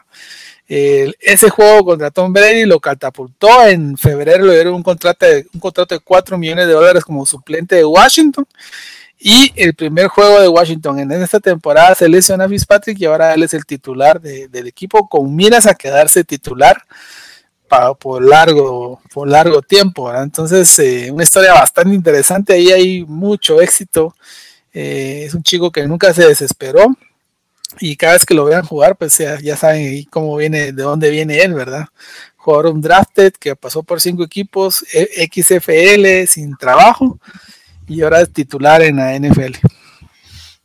Qué historia, Us. Los Vikings fueron los que lo draftearon. Los Vikings. Bueno, no lo draftearon, sino que se lo llevaron un drafted. Hasta por los Patriotas pasó. Sí, jugó todo un tiempo en el practice squad de Patriotas. Ahora me cae mejor, Us, cervecita. Ahora es mi titular en el fantasy. Me va a sacar del sótano. Me va a hacer un Kurt Warner. Hace tu podcast, fiera. Kurt Warner, otro de mis favoritos también. Algo así. Ya mira la película.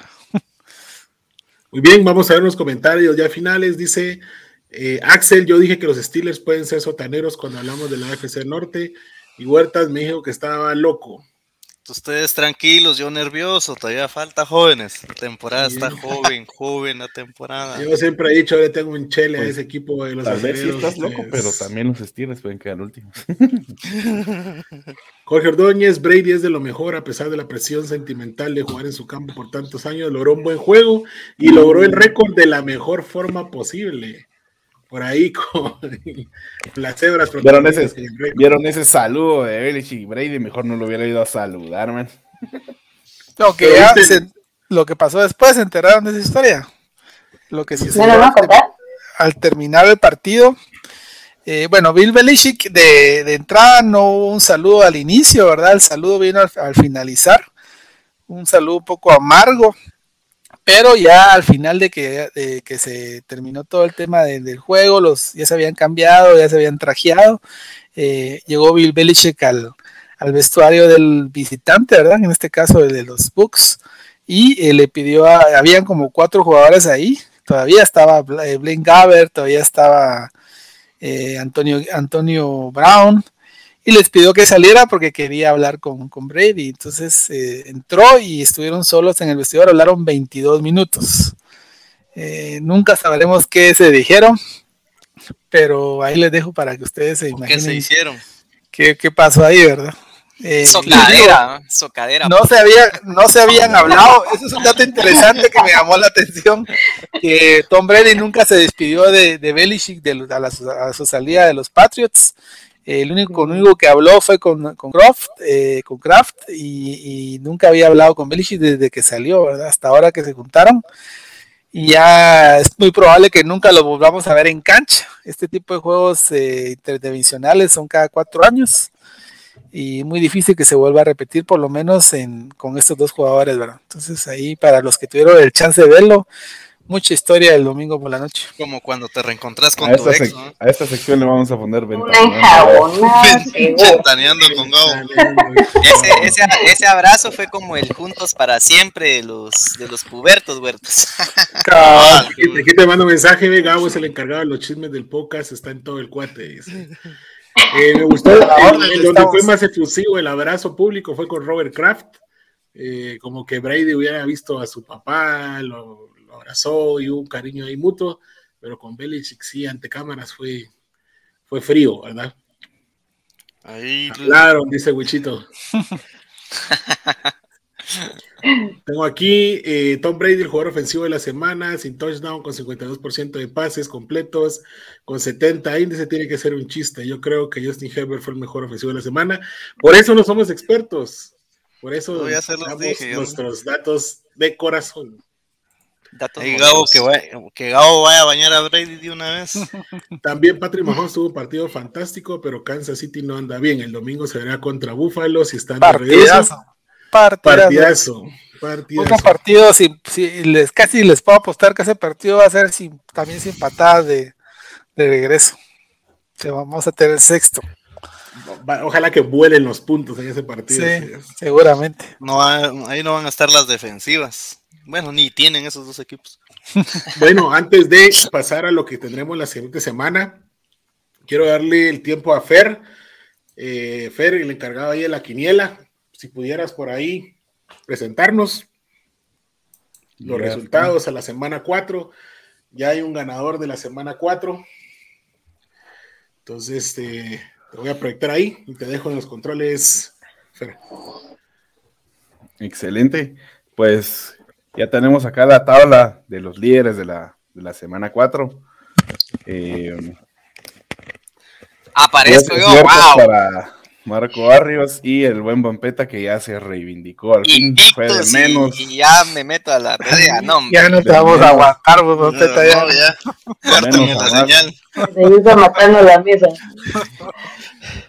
De menos a más en esos aciertos. Todos va en general, la verdad es que se ha levantado el nivel de los aciertos. Y en los sotaneros tenemos al buen José Chávez de los Packers, que 5 aciertos nada más. La gran Gabriel. Y el Gabo que no lo iba a poner, pero así que se vaya. Gabriel, ¿no? Sí. Como sus Broncos, una falsedad ahí arriba. Una mala semana, hombre. Así es, no es quien gana, sino quien se levanta, señores. Steve y Lester, que habían tenido muy buenas semanas, se cayeron y al final ya no les alcanzó para pelear por este primer premio que se va a dar esta semana, así que con más ganas y más análisis ahí para las siguientes 4 semanas. La tabla acumulada quedó de la siguiente manera: el ingeniero Malandro ganó con 44 aciertos, hubo cuádruple empate con Jorge Rivera, Carlos Victoria. Pura extorsión, Vázquez. Solo malandros hay ahí arriba, ¿eh? 3 malandros. Sin embargo, en este cuádruple empate, en el encabezado del form que llenan con sus picks, pueden leer los criterios de desempate, y el primer criterio de desempate es quien haya tenido más aciertos en una de las 4 semanas jugadas, y ese fue el ingeniero Malandro, que tuvo 14 aciertos la semana. Pero no dijiste cuál es el segundo. El segundo es que no tiene que ir a los Raiders. No, el segundo es que no tiene que ser parte del staff. Este es el tercero. El segundo es que no tiene que ser parte del staff. Eso le da la victoria al amigo Raider también Rivera, que tuvo 13 aciertos en la semana 2. Sí. Así que ya nos vamos a estar contactando con el amigo para que nos dé sus datos, a dónde le podemos mandar el premio sorpresa, que va ahí con todo el power de la administración del Pocas. Y a todos los que están participando, muchas gracias, sigan participando. Todavía quedan muchísimas semanas en la NFL para jugar. A cada 4 semanas vamos a estar entregando un premio sorpresa, así que queden para poderse ganar. Y por último, tengo un meme ahí para el Jeff.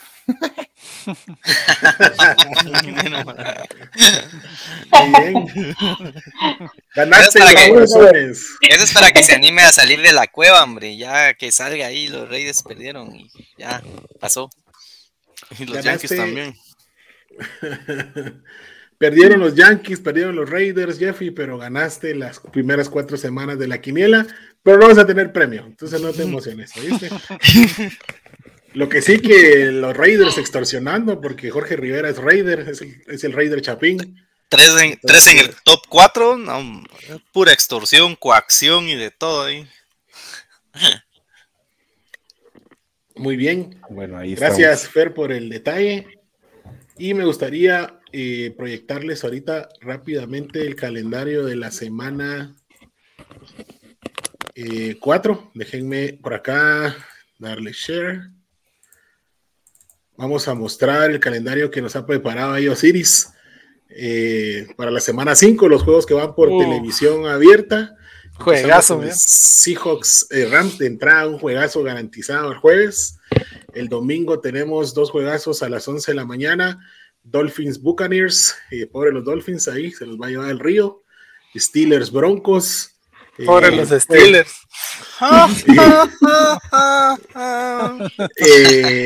El de las 2 de la tarde. Miller va a deshacer a Big Ben ahí. Está bueno. Se viene en la apuesta de la barba contra barba. 49ers Cardinals va a ser otro partido a seguir, divisional. Le vamos a... Y el que pierda baña al otro, dice. Eso pasa. Es la apuesta. Muy bien, ya nos dio por ahí el Huertas cuál es la apuesta esta semana. Partidazo en la noche, Bills versus Chiefs. Y el lunes, Colts versus Ravens, que en otro escenario creo que hubiéramos dicho como un partidazo, así súper partidazo, pero los Colts pues no andan como todos creíamos que iban a andar a estas alturas de la temporada. Además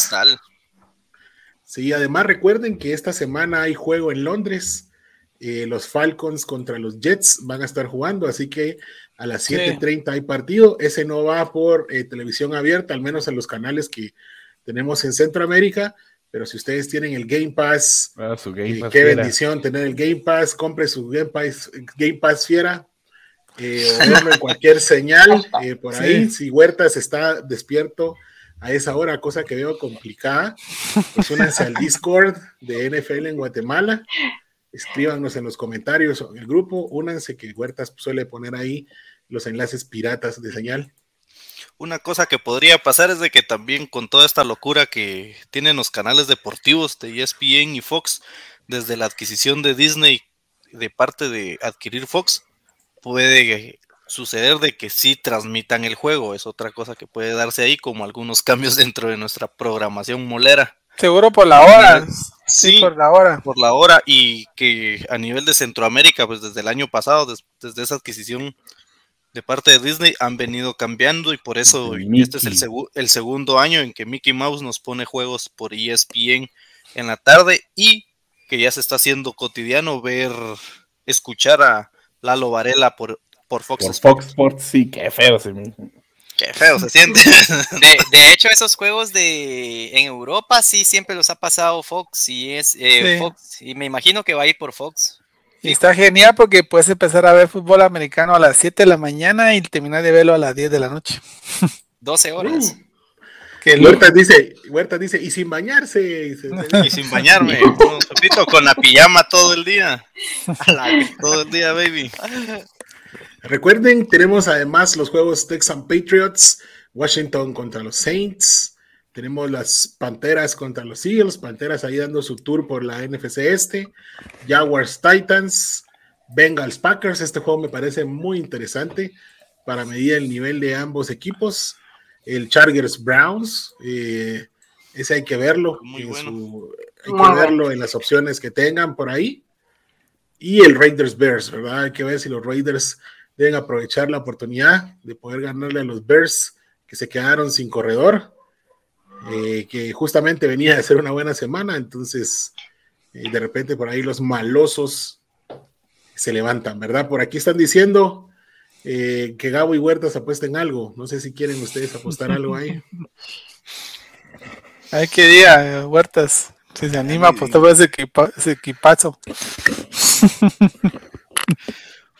Vamos a hacer las de Vampeta.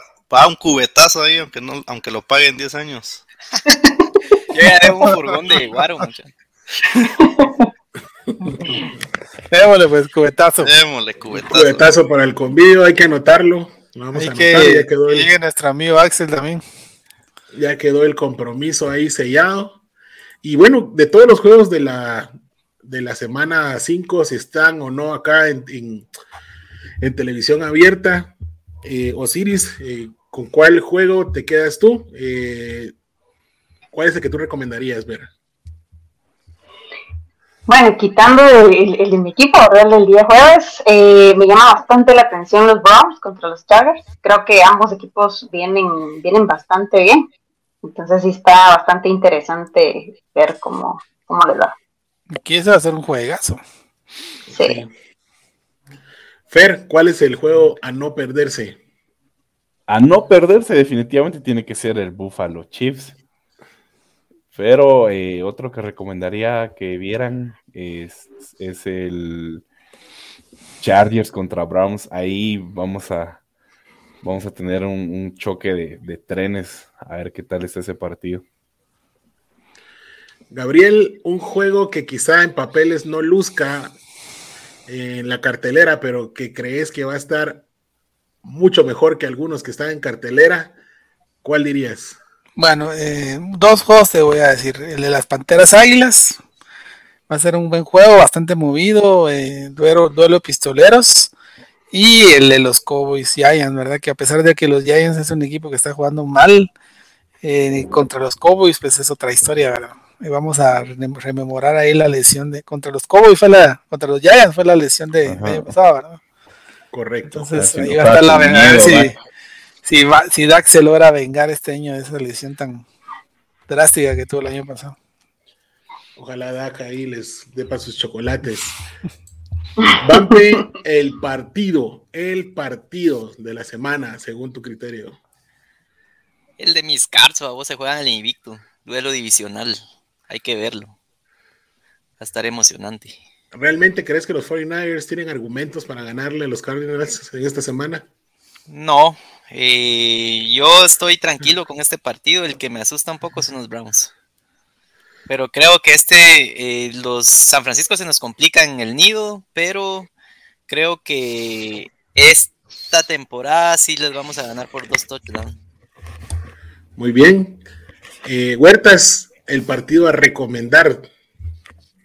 Bueno, vamos a dejar a un lado el corazón y de los que están en cartelera, vamos a ir con uno que no han mencionado, el de Cincinnati contra Green Bay. O sea, va a ser un buen juego, ya lo mencionabas, para medirse también cómo va un quarterback de élite, ya demostrado por todos los años en la NFL como Aaron Rodgers, contra un quarterback llamado a ser parte de la clase élite del futuro de la NFL como lo que es Burrow. La verdad va a ser un bonito juego, ambos presentan muy buenas coordinaciones, muy buena química con sus receptores, y esperemos que sea un bonito juego para quienes lo puedan ver, ya sea por Game Pass o por los link moleros que estamos colocando ahí en Discord para servicio a la comunidad. Así que todos, si no saben dónde está nuestro canal de Discord, hay comentarios en el grupo NFL en Guatemala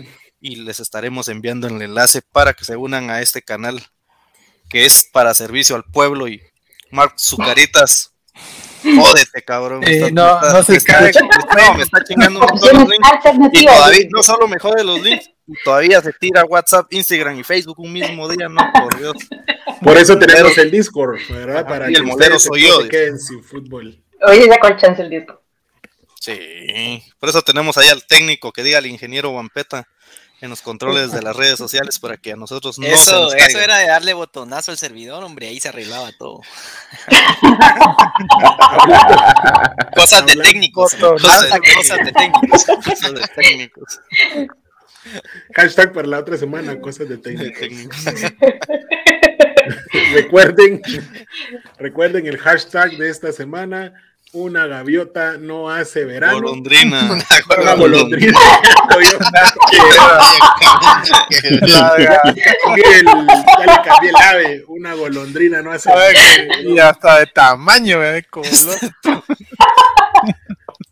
Oh, por estar viendo aves aquí, Cardinals, Eagles, Ravens.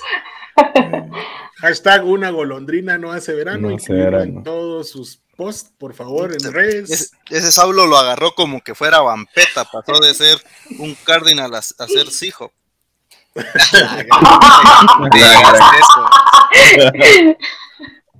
Con todo. Y bueno, recordarles, por favor, síganos en redes sociales.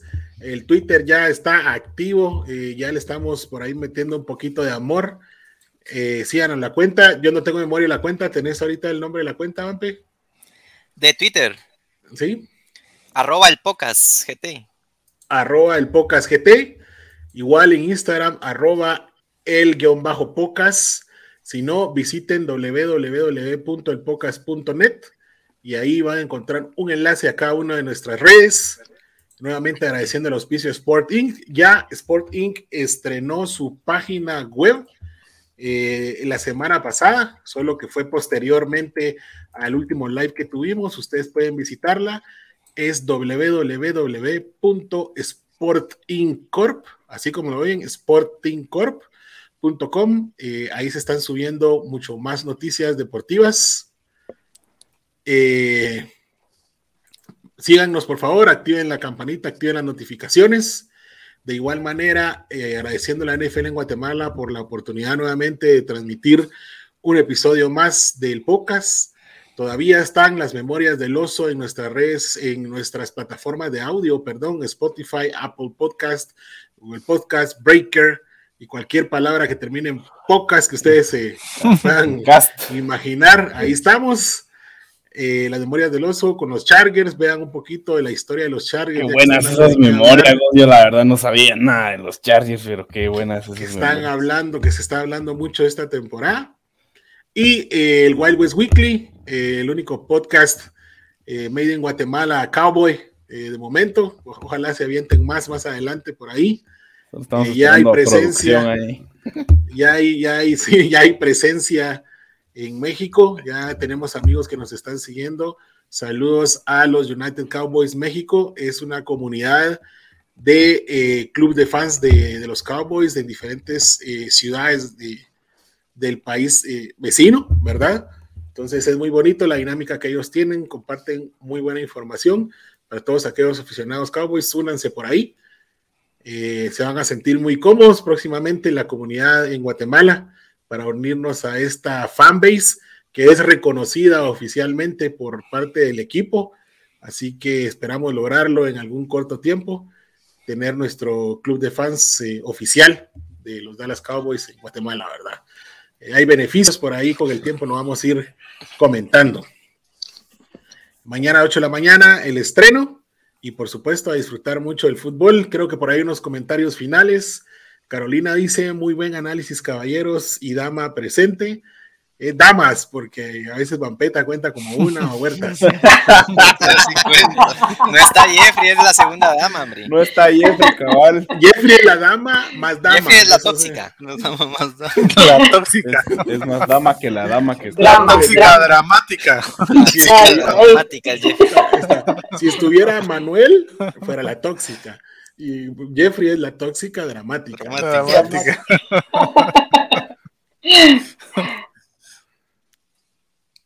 Muy bien, entonces nos vemos la siguiente semana. Recuerden el Fantasy Tools todos los martes 8:30 p.m. antes de arrancar este live. El buen Gabriel y el buen Fer están ahí presentes dando datos. Por cierto, yo no he visto mis waivers para esta semana, tengo 1 hora y media exacta para ir a pedirlos. Allá te mandé el chivo. Gracias, y lo voy a ver. Recuérdense ver fútbol esta semana, ojalá se mantenga el invicto al menos esta semana los Cardinals, y voy en Vampeta, porque van contra los asquerosos 49ers. Líderes o matando la mesa. Ahí sí. Siempre cartas. Y vamos a estar, pero de ahí viene el 5-13, papito. Como 5-12 van a terminar. Vamos a estar publicando los resultados el día de mañana en los grupos. Hoy se va a ir a Instagram los resultados de la quiniela. No sé si ya está listo el formulario de la siguiente semana, Fer. Ya están listos los de todas las semanas restantes. Wow. Excelente. aquí siempre. La respuesta, si te preguntas. Aquí. Ese sí no está ocupado, no está ocupado. No tiene un chingo de cosas para eso que hacer. No tiene un chingo de cosas. Ni Berto ni yo con la programación, hombre. No, no tengo un chingo de cosas que hacer. Pues lo más probable es que perdamos a Jeffrey durante un par de semanas. Va a estar llorando por ahí, tanta derrota, tanto sufrimiento, pero al menos le hicimos aquí el honor del Link Malandro, ganando sin premio en las primeras 4 semanas de la quiniela. Vamos a estar publicando el enlace el día de mañana temprano para que ustedes lleguen al podcast.net y ahí clic y llenen sus resultados. Recuerden el Survivor, todos los que están jugando con nosotros, elijan a su ganador. Esta semana se fue solo uno, que se fue por los Titans. Se fue mal ahí, wey. Los Jets se lo cocinaron. Yo pensé que se iban a ir más por esa vía. Sí, güey. No, hay que tener cuidado con lo que elegís. No te tenés que ir tan fácil con la pinta de... Yo me fui en la semana 1. Tú también en la semana 1. La semana 1 se fueron un montón. Nunca habíamos tenido... Culeros. Mira, pues lo más chistoso es en la temporada que hemos tenido más jugadores y la temporada en la que más jugadores han ido en la primera semana. Pero todavía hay una buena cantidad jugando, hay una tendencia ahí de las elecciones. Estoy viendo que la mayoría no se está yendo con la finta del que más pronostican ganador, lo cual es bueno, quiere decir que están analizando muy bien su pick. Entonces va a estar difícil, ¿verdad? Yo no creo sobrevivir más de esta semana. Me la voy a jugar con un equipo que a veces tiene la fama de dispararse en el pie cuando no debe. Entonces, pero es parte del riesgo. No, los vaqueros, me estoy guardando una de mis mejores cartas para más adelante. Los vaqueros, no. Le voy a los Vikings esta semana, con eso les digo todo. Ya suicidio, anda, tírate del incienso. Lions. Van contra los Lions divisional, entonces por eso me puedo disparar en el pie. Sí. Entonces hagan sus elecciones, porque esto no quiere decir elijan a los Vikings, elijan el que ustedes quieran. Y nuevamente gracias por estar acá, Huertas, Vampeta, Osiris, Fer, Gabo, y que tengan ustedes una buena semana de fútbol, a disfrutar desde el jueves. Hagan sus waivers, si no han visto el Fantasy Tools, vayan rapidito al Instagram, está en el IGTV colgado el video, escuchen los consejos, yo ahorita lo voy a ir a ver, lo voy a escuchar, porque necesito mejorar un par de equipos. Saludos. También para los fans 12 de Saulo. Ah, muy bien, ahí los fans 12 de los Hawks. ¿Cuál es la red exactamente en Instagram?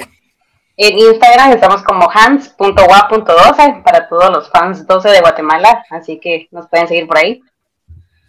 Muy bien, toda la comunidad de los Seahawks, sigan por ahí la cuenta en Instagram de la comunidad Seahawks. Comparten ahí siempre contenido. Sopes de río, gallinas de mar, les decía Vampeta. Las gallinitas de mar, periquitas australianas. Que tengan ustedes una muy buena noche y nos vemos la siguiente semana. Líderes, adiós. Siempre poniendo el pecho aquí.